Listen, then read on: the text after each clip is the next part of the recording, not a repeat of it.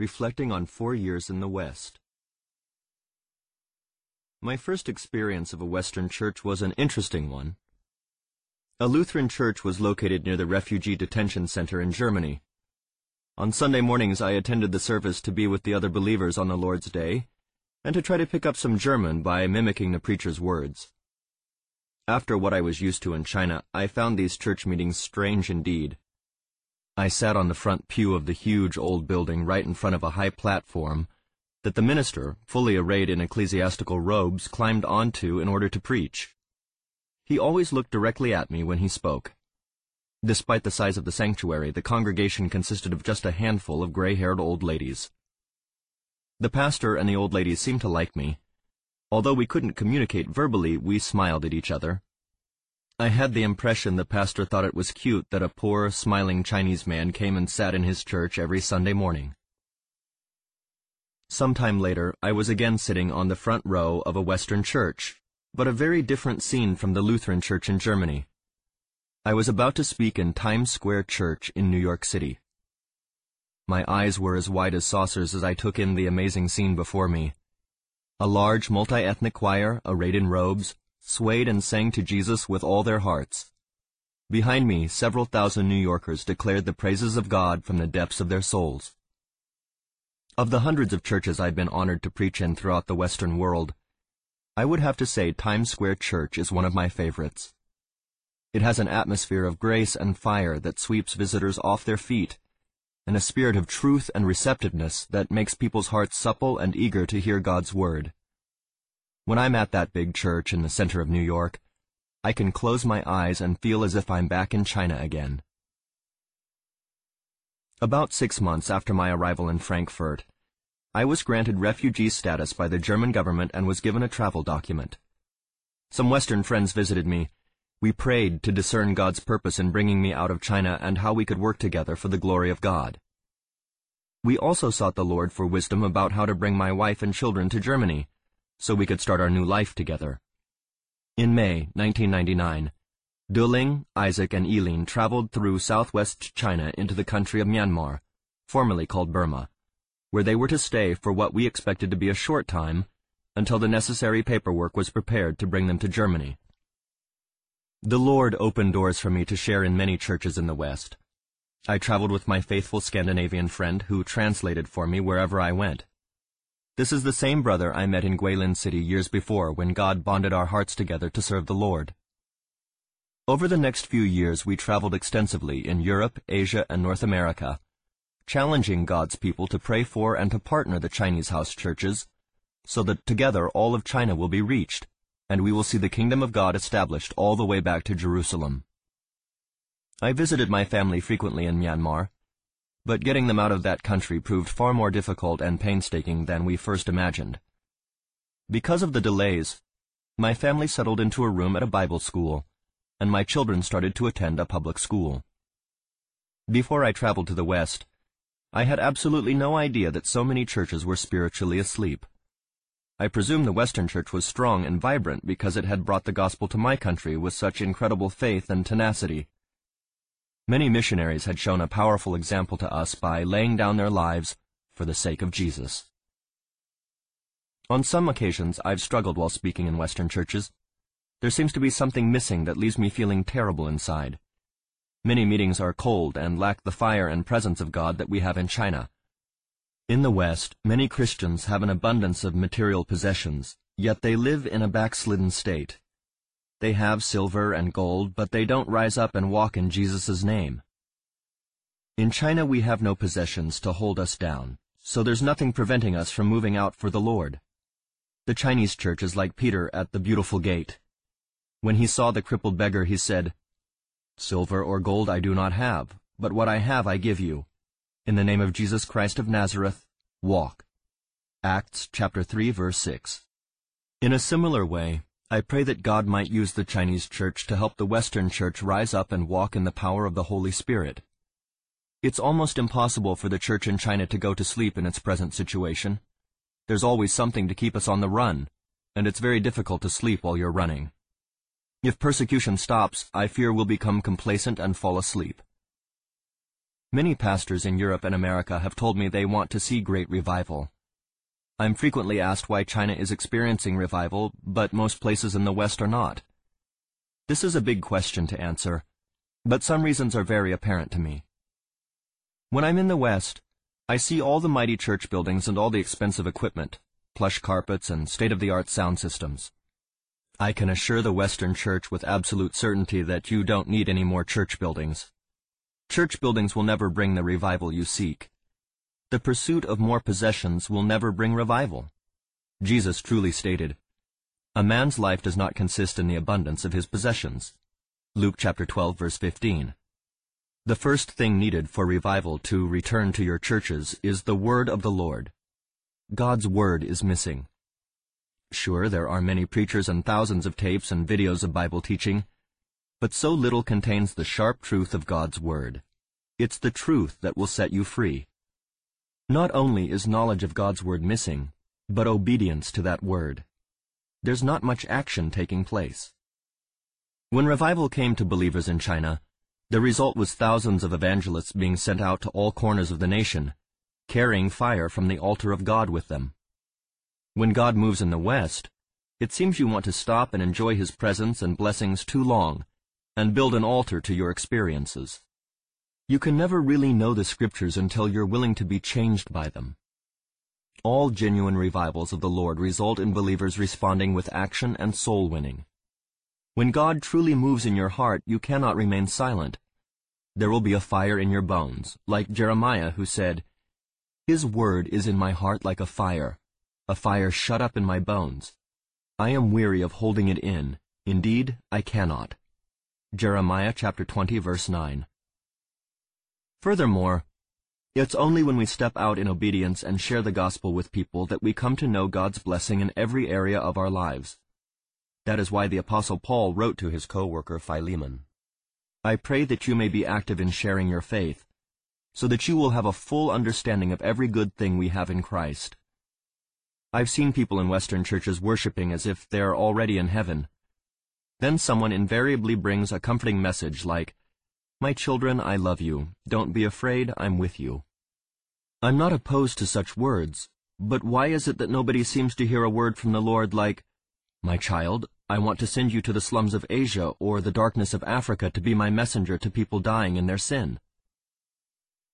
Multitudes of church members in the West are satisfied with giving their minimum to God, not their maximum. I've watched men and women during offering time in church. They open their fat wallets and search for the smallest amount they can give. This type of attitude will never do. Jesus gave His whole life for us, and we give as little of our lives, time, and money as we can back to God. What a disgrace! Repent.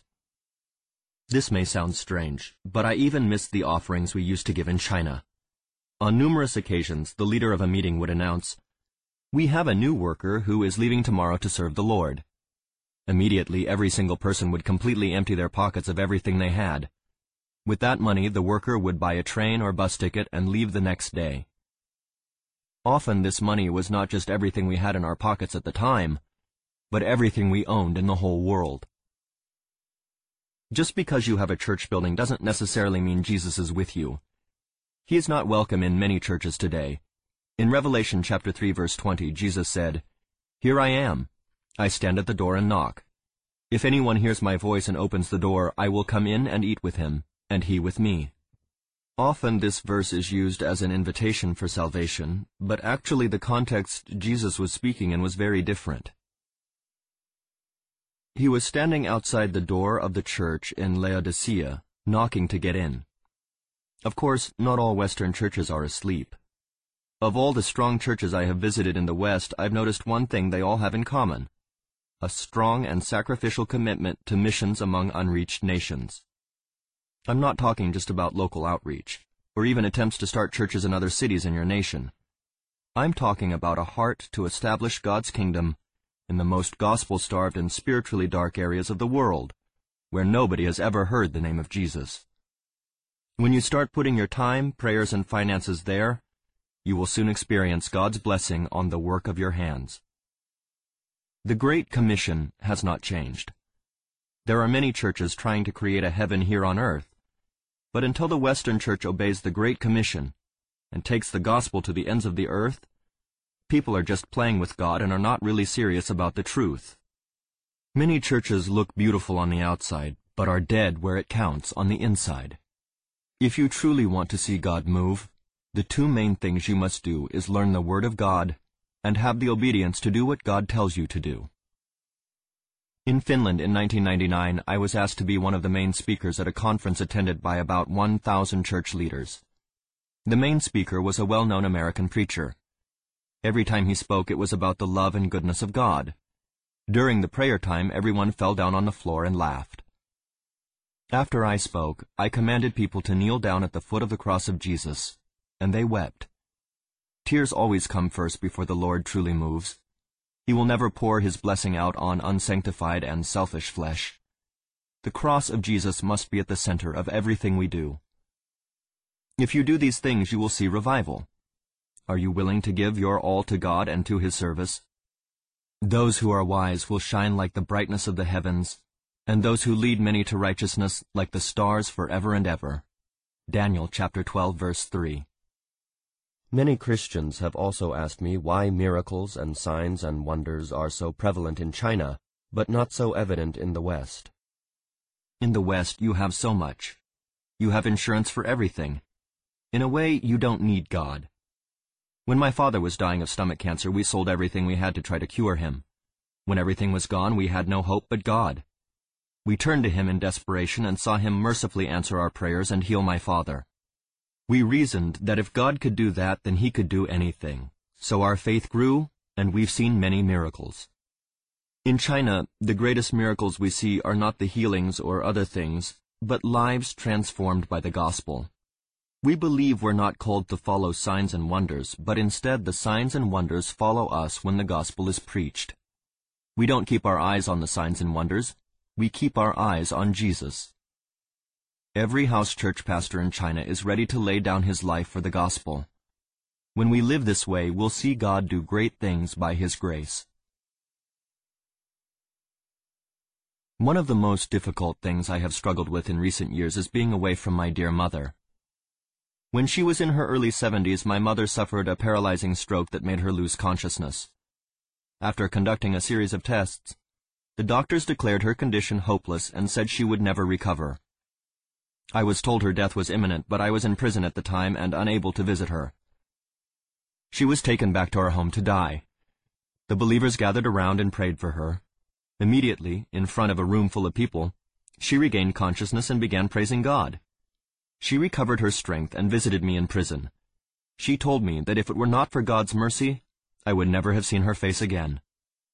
A few years later, in September nineteen ninety-six, one year before I left China, I received a phone call while I was away preaching in a different province. I was told my mother had again suffered a stroke and was partially paralyzed. I immediately left the meeting and caught a train to Hunan. Arriving at the hospital, I saw my mother's facial muscles were badly contorted and she appeared pale.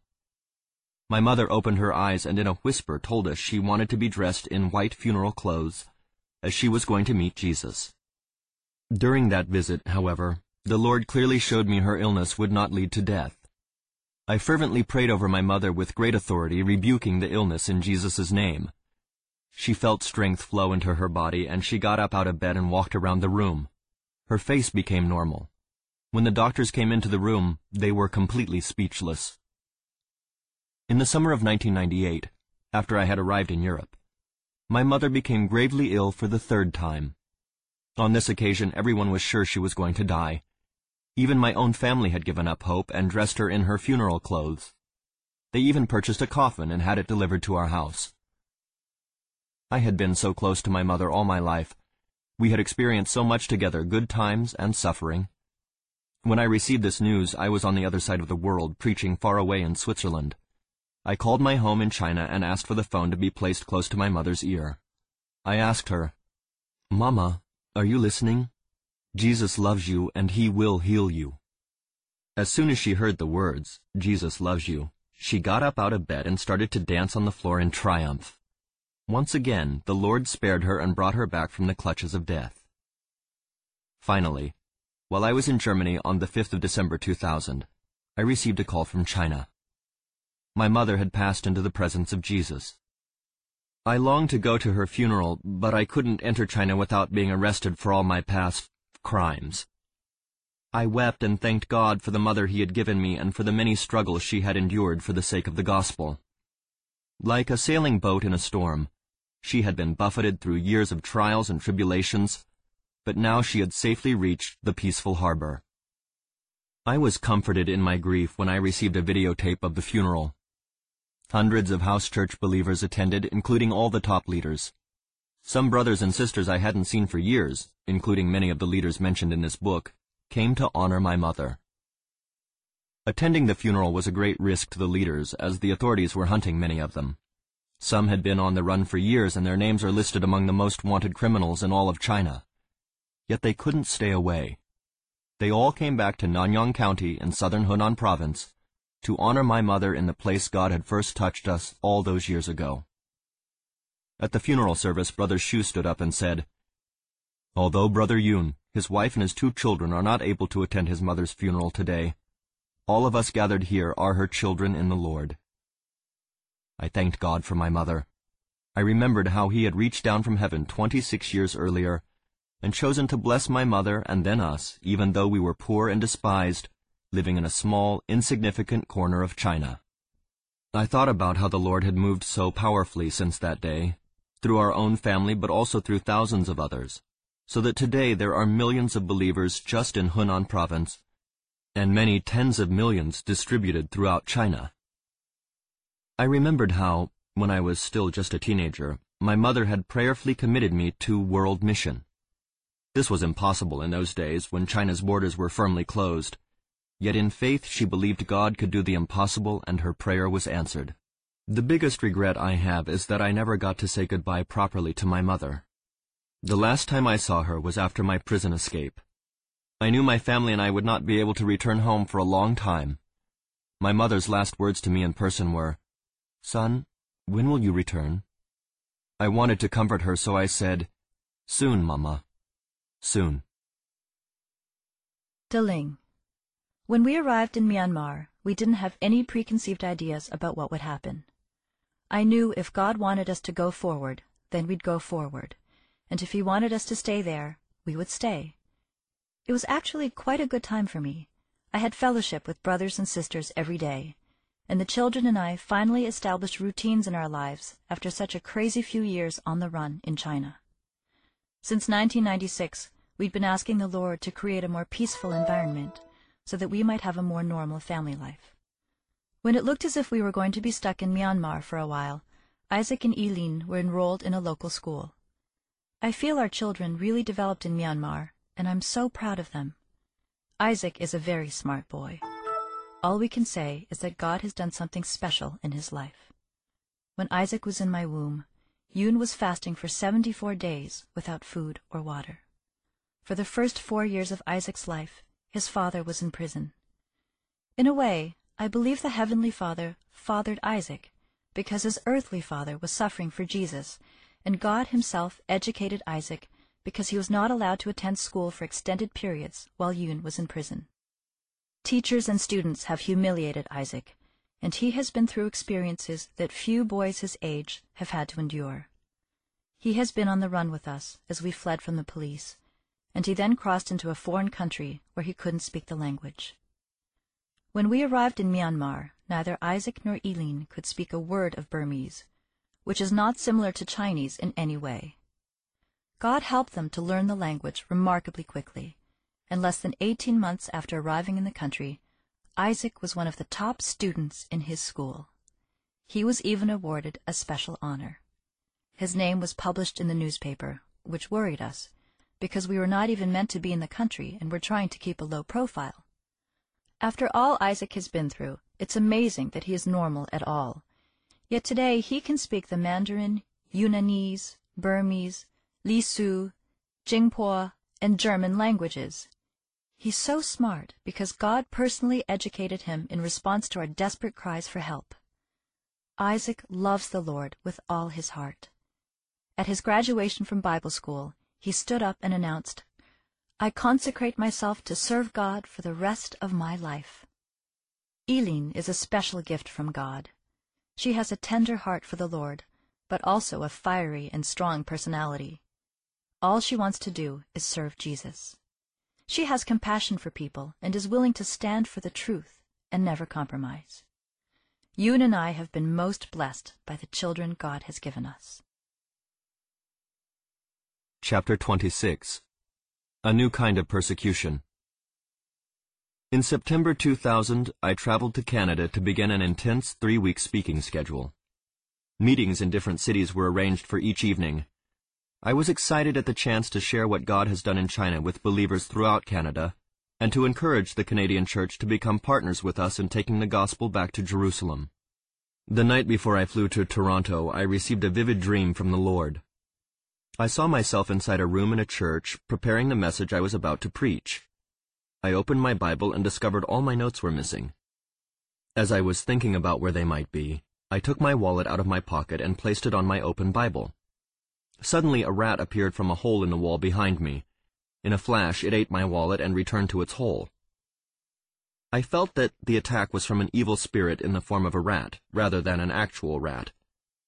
In my dream, I was angry and found a long iron bar. I thrust it into the hole, seeking to kill the rat.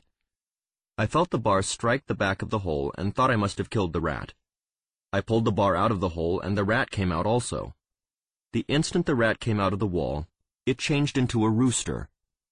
The rooster crowed and jumped around, making a loud noise and thrashing its wings. I swung my iron bar at it. The moment I struck it on the head, it changed into a seductive evil spirit in the appearance of a long-haired woman. She cowered and protested.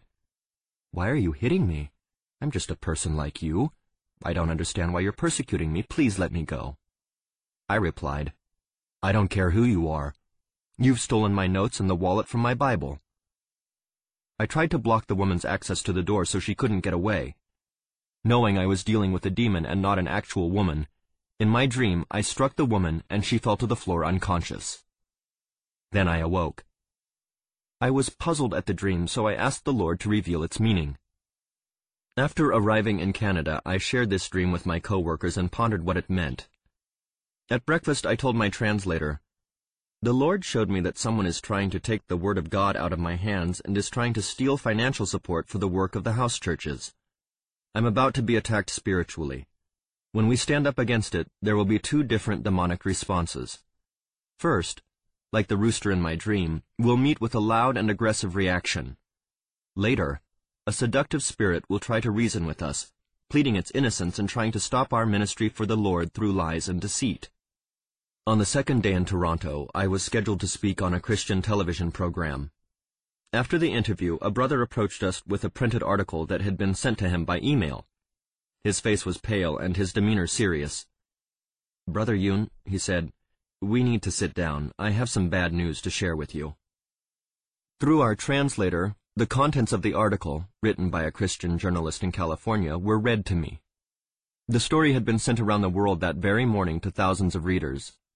I'd never met the writer or even heard of him, yet, quoting an unnamed Chinese informant, he proceeded to tear into me with a vicious attack.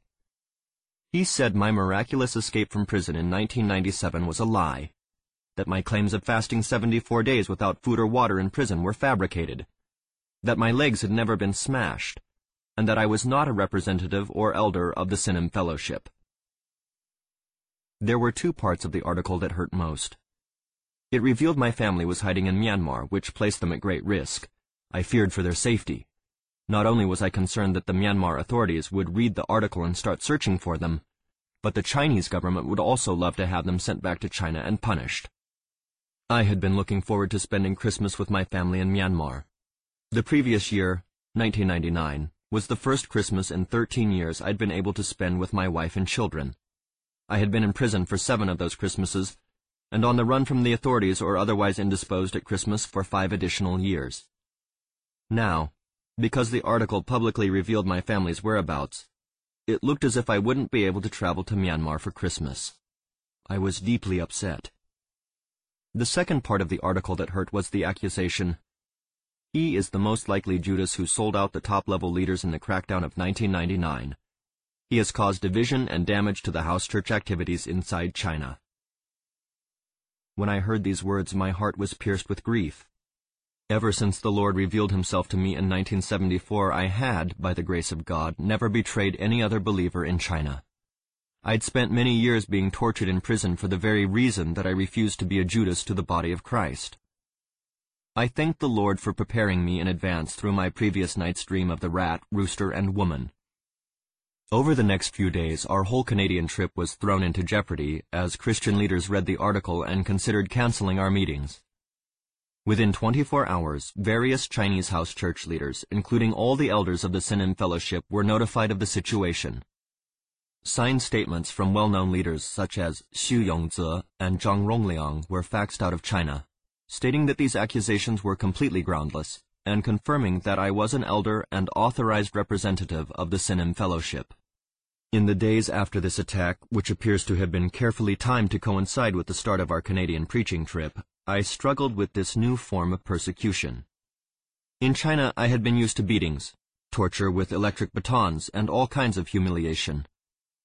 I guess that deep in my heart I had presumed that now that I was in the West, my days of persecution had ended. I couldn't understand how someone who had never met me could write such a nasty article. I complained to my Christian friends, "Why don't these people call us and read the documents? I don't understand. Why don't they find the truth out for themselves? It's right here for them to see." My translator told me, "Brother Yun, these people don't want to know the truth. That's why they're not calling you or wanting to meet you. In China, Christians are persecuted with beatings and imprisonment. In the West, Christians are persecuted by the words of other Christians." This new kind of spiritual persecution was no easier than physical persecution in China, just different. I cried out in prayer, asking the Lord for his strength. I forgave the people behind this attack from the bottom of my heart, and we continued our trip. As we traveled to Winnipeg, Edmonton, and other Canadian cities, the Lord moved powerfully, and many churches and believers joined the Chinese house churches in prayer and partnership. Brother Xu. We were concerned when we heard that Brother Yun had been slandered and attacked while ministering in the West, so the elders of the Sinim Fellowship of House Church Leaders in China wrote this letter in support of him. Brother Yun is a servant of God and is one of the five elders of the Sinim Fellowship of the House Churches of China. The Bible clearly states, "Do not entertain an accusation against an elder unless it is brought by two or three witnesses." First Timothy chapter five verse nineteen. We hereby testify as a whole how Brother Yun has served us as a witness to Christ's sufferings and is a faithful servant to the Lord. He is a soldier of Christ anointed by the Holy Spirit, a warrior for truth, a pioneer of the gospel in this age. His service has strongly witnessed the presence of the Holy Spirit. In nineteen ninety-six, the Lord used him to start the Sinim Fellowship of the House Churches of China. Not only is he one of the five elders, he is also a faithful, honest, truth-loving, reliable, pure, and God-fearing servant of God. He has a good reputation outside the church, and is a good son, good husband, and a good father. We hereby witness how he often tries to have an attitude the same as that of Christ Jesus. This is why we are claiming that he is blameless before God. Praying with one accord, the house churches support the servant of God in his service around the world, and may he be a blessing to the house of the Lord from the east to the west. We can summarize his testimony in one word: genuine. The elders of the Sinim Fellowship and many co-workers earnestly pray and testify for him in the Lord, supporting all of his services in full and backing him up. As we have proclaimed, he has the authorization to fully represent the Sinim Fellowship throughout five continents: Europe, America, Africa, Australasia, and Asia. May the Chinese and overseas churches who are members of the body of Christ work together as one and build up one another, so that the gospel of Jesus Christ will be spread all over the world quickly, even back to Jerusalem. Amen. Yun. There are many ways the Lord may lead a Christian during his or her life, but I'm convinced that the path of every believer will sooner or later include suffering. The Lord gives us these trials to keep us humble and dependent on him for our sustenance. The Bible says in First Peter chapter four verse one, "Therefore, Since Christ suffered in his body, arm yourselves also with the same attitude, because he who has suffered in his body is done with sin.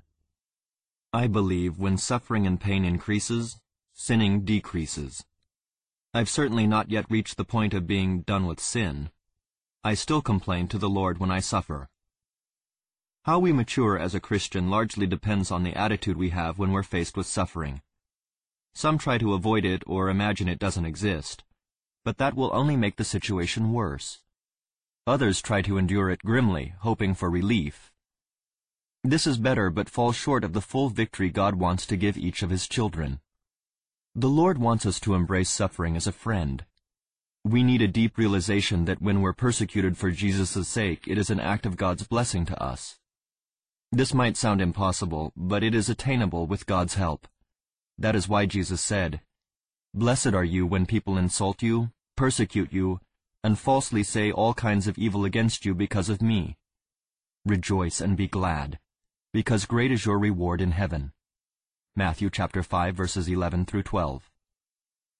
We can grow to such a place in Christ where we laugh and rejoice when people slander us, because we know we are not of this world, but our security is in heaven.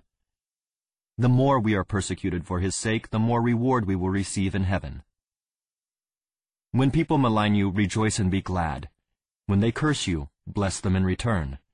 When you walk through a painful experience, embrace it and you will be free. When you learn these lessons, there's nothing left that the world can do to you. God is my witness that through all the tortures and beatings I've received, I have never hated my persecutors. Never. I saw them as God's instruments of blessing and his chosen vessels to purify me and make me more like Jesus. Sometimes Western visitors come to China and ask the house church leaders what seminary they attended. We reply, jokingly yet with underlying seriousness, that we have been trained in the Holy Spirit Personal Devotion Bible School, prison, for many years. Sometimes our Western friends don't understand what we mean because they then ask, "What materials do you use in this Bible school?" We reply, "Our only materials are the foot chains that bind us and the leather whips that bruise us." In this prison seminary, we have learned many valuable lessons about the Lord that we could never have learned from a book. We've come to know God in a deeper way. We know his goodness and his loving faithfulness to us. Christians who are in prison for the sake of the Lord are not the ones who are suffering. When people hear my testimony, they often say, "Well, you must have had a terrible time when you were in prison." I respond, "What are you talking about? I was with Jesus and had overwhelming joy and peace in his intimate presence." The people who really suffer are those who never experience God's presence. The way to have God's presence is by walking through hardship and suffering, the way of the cross. You may not be beaten or imprisoned for your faith, but I am convinced each Christian will still have a cross to bear in his or her life. In the West, it may be ridicule, slander, or rejection. When you're faced with such trials, the key is not to run from them or fight them, but to embrace them as friends. When you do this, you'll not fail to experience God's presence and help. When a child of God suffers, you need to understand the Lord has allowed it. He has not forgotten you. The devil cannot snatch you away. Jesus made this beautiful promise to his children. "My sheep listen to my voice. I know them, and they follow me. I give them eternal life, and they shall never perish. No one can snatch them out of my hand. My Father who has given them to me is greater than all. No one can snatch them out of my Father's hand." John chapter ten, verses twenty-seven through twenty-nine. The first time I went to prison, I struggled, wondering why God had allowed it. Slowly, I began to understand he had a deeper purpose for me than just working for him. He wanted to know me, and I to know him deeply and intimately. He knew the best way to get my attention for a while was to give me rest behind bars. Whenever I hear a house church Christian has been imprisoned for Christ in China, I don't advise people to pray for his or her release unless the Lord clearly reveals we should pray this way. Before a chicken is hatched, it is vital it is kept in the warm protection of the shell for twenty-one days. If you take the chick out of that environment one day too early, it will die. Similarly, ducks need to remain confined in their shell for twenty-eight days before they are hatched. If you take a duck out on the twenty-seventh day, it will die. There is always a purpose behind why God allows his children to go to prison. Perhaps it's so they can witness to other prisoners, or perhaps God wants to develop more character in their lives. But if we use our own efforts to get them out of prison earlier than God intended, we can thwart his plans, and the believers may come out not as fully formed as God wanted them to be. I'm often asked about the rights of pastors in China. A pastor has no rights, except the rights of a slave. Everyone in this world is a slave. They're either slaves to sin or slaves of Christ. Our rights are in the hands of Jesus. We must fall on our knees in complete dependence on him. Christians in China appreciate whenever believers around the world try to help them during times of imprisonment or persecution. But all efforts to help need to be bathed in prayer and rooted in God's will, otherwise it only seems to make things worse. The world can do nothing to a Christian who has no fear of man. Chapter twenty-seven. A Sudden Change of Plans. My wife and children had been living in Myanmar almost two years when finally, at the start of two thousand one, a plan was initiated to bring them out to Thailand and then to Germany, where we hoped to restart our life together. The German government granted permission for them to join me and assured us they would receive the same refugee status as I did. Because they were so long in Myanmar, a friend had helped us get Burmese I D cards. Numerous Chinese people were being rounded up all the time in northern Myanmar and sent back to China because they didn't have the correct identification. This was the last thing we wanted to happen to our family because we were still wanted by the authorities in our homeland. We didn't think too much about it at the time, but later we realized our I D cards were not issued legally. In February two thousand one, I flew into Myanmar for one last time. My family was excited and all preparations had been made for our departure. Duling, Isaac, and Eileen were to fly to a town near the Thai border, where they would cross by land into Thailand. I was to travel on ahead and meet them there. As with most things in our lives, our plans went awfully wrong.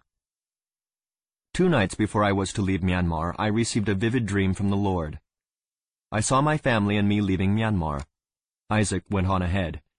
He was very nervous as he crossed the border, yet he passed through customs and left the country safely. Next, in the dream, it was my turn to pass through customs. The official asked for my passport and told me to open my bags. He found my Burmese identity card and ordered me into an interrogation room. In the dream, I saw the face of the customs official and also noticed the interrogation room was very poor and run down. I awoke from my dream and saw it was just before five o'clock in the morning. I told Duling, "The Lord has shown me that if we are not careful, we'll encounter trouble when we leave this country. We should pray more and ask the Lord to protect us." I also told Isaac the contents of my dream and told him to pray fervently. He left later in the day, flying to the border town of Tachileik in northeast Myanmar. Duling and Eileen were to join him the next day, and together they were to cross the border into Thailand. Incredibly, just minutes after Isaac's plane touched down, a war broke out in Tachileik between the Burmese military and the Shan Independence Army. Fierce fighting, shelling, and gunfire erupted. All flights to Tachileik were cancelled for weeks. Isaac was cut off from us, and there was no way to go to him. The same day I'd received the dream from the Lord, I shared it with the students at the Bible school where we were staying and asked them to pray. With one voice, the students all assured me, "Dear Brother Yoon, there will be no problem. It's easy to cross the border. You have nothing to fear." I started to feel confident that nothing bad would happen. My wife, whom I thank God for giving an honest and wise heart, warned me, "You shouldn't be so positive about this.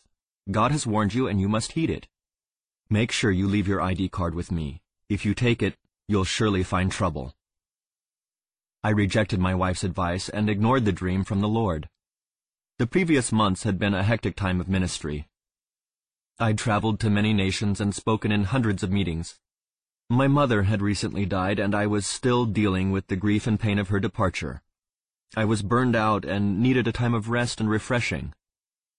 In my sorry state, I had great confidence in my own strength and abilities. The Lord needed to teach me a lesson and humble me. He taught me that if we trust in any kind of resource except Him, we will fail. I had placed too much trust in my German passport. Deep down in my heart, I somehow believed my passport would protect me from harm and help me overcome problems. When I look back on what happened in Myanmar, I fully realize one thing. God will never change his principles for any person. If you disobey his principles, then you will surely fall into trouble. Because I disobeyed the Lord, I fell into trouble. The next morning, I entered the customs hall at the Yangon, Rangoon International Airport, before boarding my flight to Thailand. Immediately, I started to feel uneasy. The scene before me was exactly the same as in my dream. The very same officer as in my dream looked at my passport and told me to open my bags. He saw my Burmese I D card, and immediately his countenance grew serious. He took me into a side room and ordered me to wait. Straight away, I realized I was in the same run-down interrogation room that the Lord had shown me in the dream. Because of the outbreak of war in Shan State, the airport authorities were on high alert for anything suspicious. When they found my false identity card and realized I couldn't speak Burmese or even English, they presumed I was somehow connected to the Shan fighters. They paid no attention to my German passport because they were certain it was counterfeit. As I waited in that lonely room, my heart filled with grief and remorse as I began to repent to the Lord for my pride and disobedience. I cried out and sobbed great tears and prayed, "Lord, I'm sorry I paid no attention to your warning. I now accept whatever punishment you have in store for me." This was the second time I'd been arrested because I was burned out and my ears were closed to hearing the Lord's warning. My second imprisonment in China in nineteen ninety-one also came about because I was burned out and trusted in my own strength. I didn't learn my lesson well. If you are a worker in God's kingdom, or ever hope to serve the Lord, let me warn you from the words I wrote down in my notebook that day while I was waiting in the airport interrogation room. In large letters I wrote, "Beware, beware, beware. God's worker must never, ever disobey God's principles." Those Christians who have a public ministry are most in danger of falling into trouble because they can easily be tempted to listen to the applause and praise of men. If you are a preacher, beware. You must cry out and ask God to help you listen only to his voice, not to the crowds of people who pat you on the back and place you on a pedestal. God's principles are often the opposite of your own. While we hope people will like and accept us, Jesus taught, "Woe to you when all men speak well of you."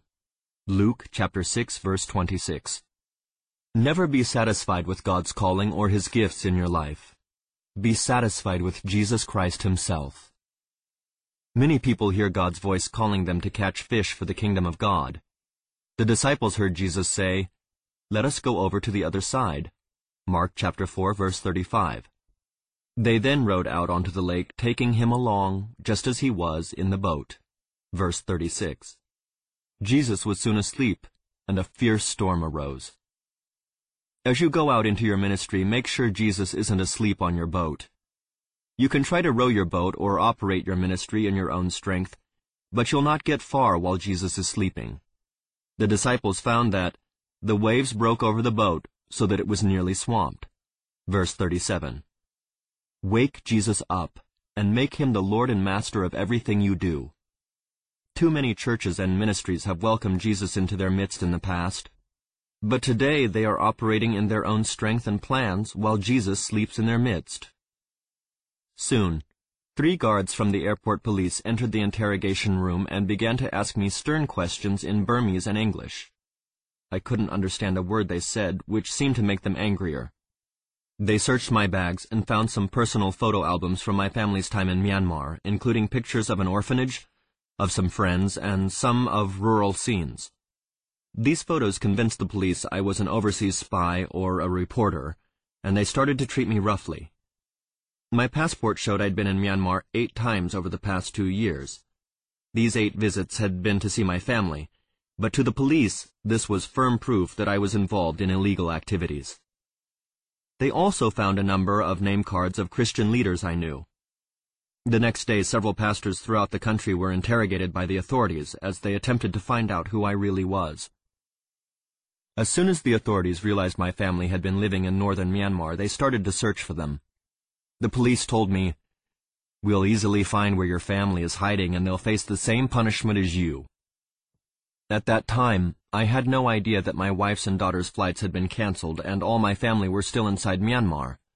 I told the police, "I assure you that my family is no longer in your country.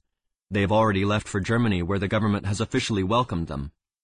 When the interrogators saw how confident I was, they believed my family must have already left. My hands were handcuffed behind my back and I was made to stand on one leg. From eleven o'clock in the morning of my arrest to five o'clock in the afternoon of the next day, a total of thirty hours, they beat me severely with long sticks and repeatedly kicked me. My arms and legs, back, private parts, and my neck and head were bruised and bloodied from being beaten mercilessly. Even when I changed the leg I was standing on, they would beat me, shouting, "Who gave you permission to stand on your other leg?" It was extremely hot and humid in that room. For thirty hours I wasn't offered a single drop of water or any food. My lips were chapped and my dry throat screamed for water, but none was given me. The few times I needed to go to the toilet, the police wrapped a shirt around my head to conceal my identity from people outside the interrogation room. As the long hours wore on, I tried my best to stand on one leg as the police continued to vent their fury on my body. I tried to block out the pain and focus on the Lord Jesus. I thought of how my sufferings were in stark contrast to the sufferings of Jesus. The Lord was beaten because he obeyed God's will, whereas I was being beaten because I disobeyed God's will. In one respect, the beatings were not as bad as I've experienced in China because the Burmese do not use electric batons. Yet, because I was suspected of being a spy during wartime, they didn't hold back anything. I knew if they continued I would surely be beaten to death, yet in my heart I felt it was not my time to go to heaven yet. I cried many tears and my heart was heavy.